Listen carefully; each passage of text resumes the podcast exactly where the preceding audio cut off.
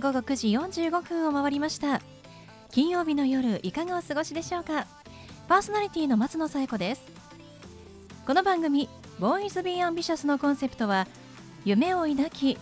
りそして行動に起こそうということで毎回さまざまな業種のビジネスパーソンがゲスト出演。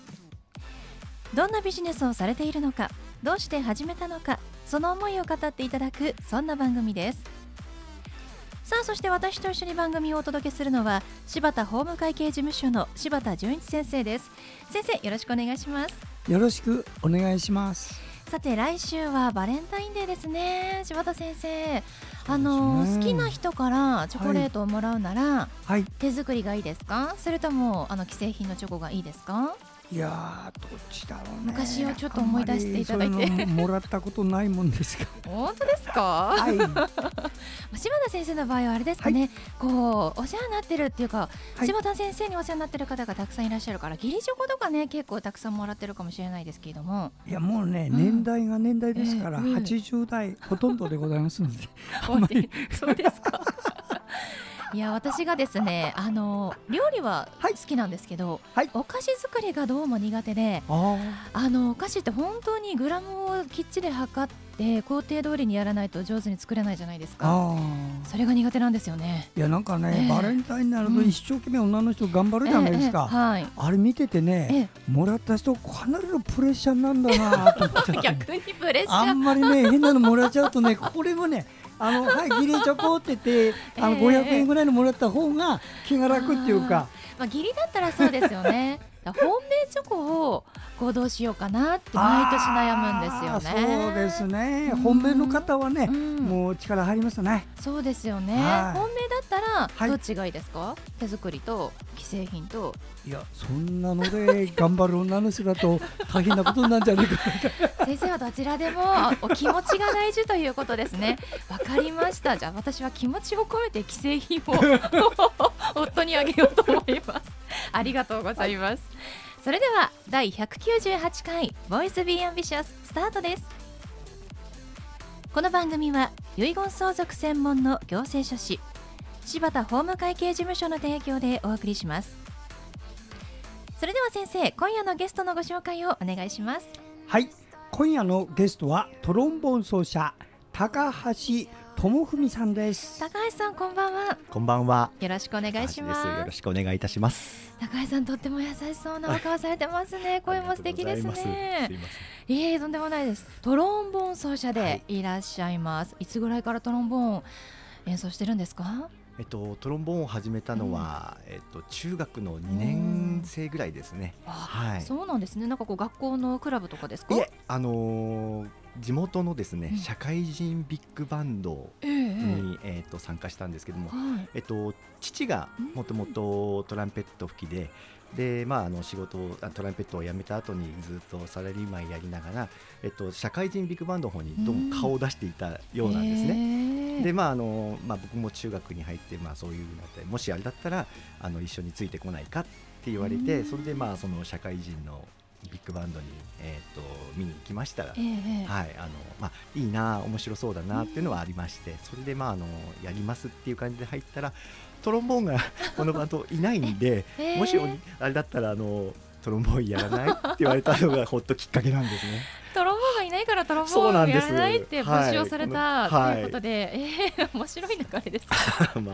あでも中学生の頃からその社会人大人に混じってでは演奏する機会があったんですね。そうですね。あのまああのクラブ活動とかも全然興味なくて、もう帰宅部って言われてた時代だったんですけども、えー、でまああのそういうのが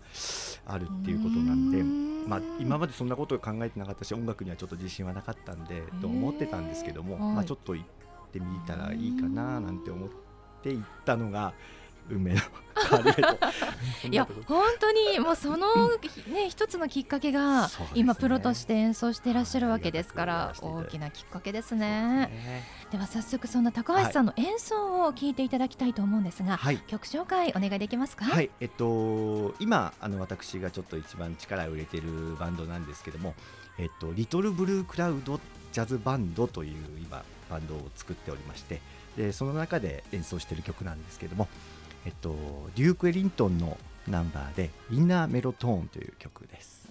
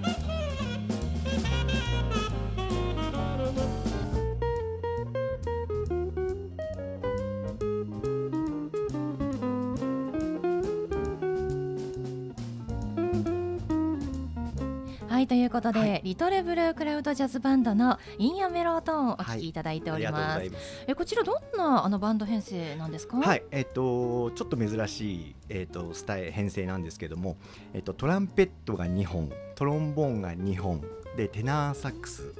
でリズム隊がえドラム、ベース、ピアノ、ギターの9人編成なんです。そうなんですね、い、やいろんな音があの聞こえてきたのであトロンボーンだけじゃないんだなということで9人編成でさまざまな楽器の演奏ということですね。はい。あのコロナ禍でね大変だったという話もあの打ち合わせの時にお聞きしましたけれども、今年なんかこんな活動したいっていうのあったりしますか？活動はもうこのバンドがもし本当にあの皆さん聴いてみたいっていうことがあればね、あのやっぱり演奏しには行きたいなっていうのがまず大きい一つの形なんですけども、あとはまああのやっぱり仕事としてやっぱり全体がまだ今ちょっと正直厳しいかなっていう中でみんながこうもうどんどんどんどんこうまだね景気が回復してもう盛り上がってきた中でみんないろんな仕事があればいいのかなみたいな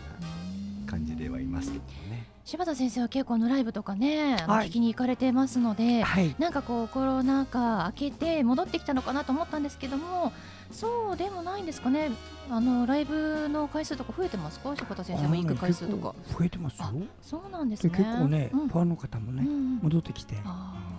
い。まあでも、はいお互いさんが思うもう以前のその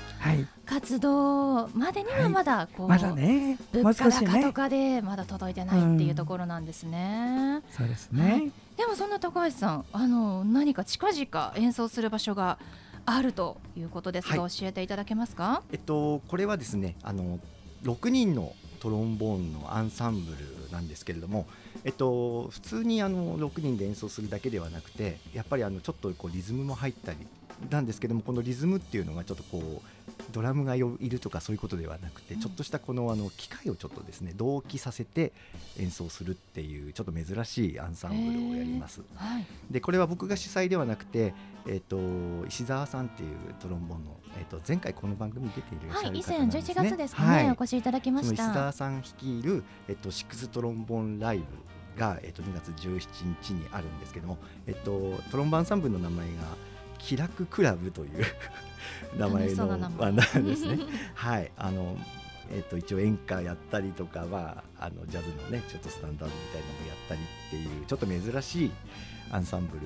なんでもしよろしければねや来ていただけたらなと思います。はい。詳しくはでは番組の最後でまたお伝えしますね、はい、お願いします。では高橋さんに最後お聞きしますが高橋さんの夢は何ですか？はい。えっと僕はあのトロンボーンがどうのこうのとかっていうことではなくてやっぱり一番大事なのは人間が作る音楽っていうものを大事にしていきたいなって考えております。あの今ねあのいろんなコンピューターもちろん素晴らしい音楽あのなんですかパソコンだとかで作れて今どんどんいろんなところで流れていますけども、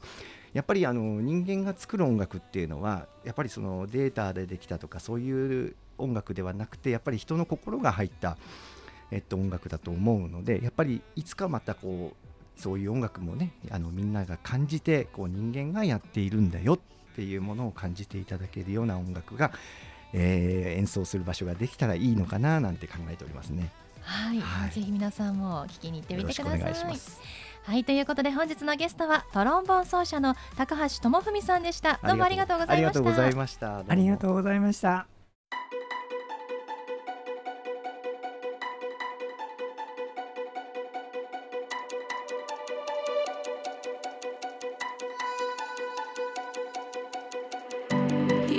は柴田先生のワンポイントアドバイスです。では先生今日はどんなお話をしてくださるんでしょうか？はいこんばんは。遺言相続専門の行政書士の柴田です。今年で35年目になります私の仕事ですが遺言を作るときに注意すべき点のね一つ皆さんにお役に立てれば嬉しいなと思って今日もご提供します。それはですねあの遺言を作ろうとする方がね子供さんが例えば3人4人いらっしゃるその1人のね長男さんがなんか事業をやっているんで長男さんに応援したいっていうことでお父さんが例えば2000万円息子のために運転資金で貸したっていうのよくあるんですよね。あのこれ聞いてる方も結構多いんであのそういうケースあるでしょ？そうすると子供の1人だけね2000万貸しちゃうとその分はお父さんが亡くなった時は貸金債権ということで他の兄弟にこれを払うってことになっちゃうのよ。そうするとなかなか気まずいものになるのでそういう場合のやり方なんですけどその遺言状を作るお父さんが生きてる間に債権をね放棄するってやり方あるの。こういうのはねあの債権放棄書あ通知っていうのを作るんですわ。例えば長男誰々に貸したいくらのお金はそのうち半分はあのー、本人の事情を考慮して放棄とか書くのね。それを持っていればねあの必ず作った時は近くの交渉役場に行って確定日付って日付をしてもらってね。そういうのをもらわないとダメだけどそれをやった場合に会社は法人税約4割取られるからね。その辺でもし不安な人がいたらご相談ください。はい。柴田先生の相談は電話東京03-6780-1408 6780-1408までお願いします。以上柴田先生のワンポイントアドバイスでした。先生ありがとうございました。ありがとうございました。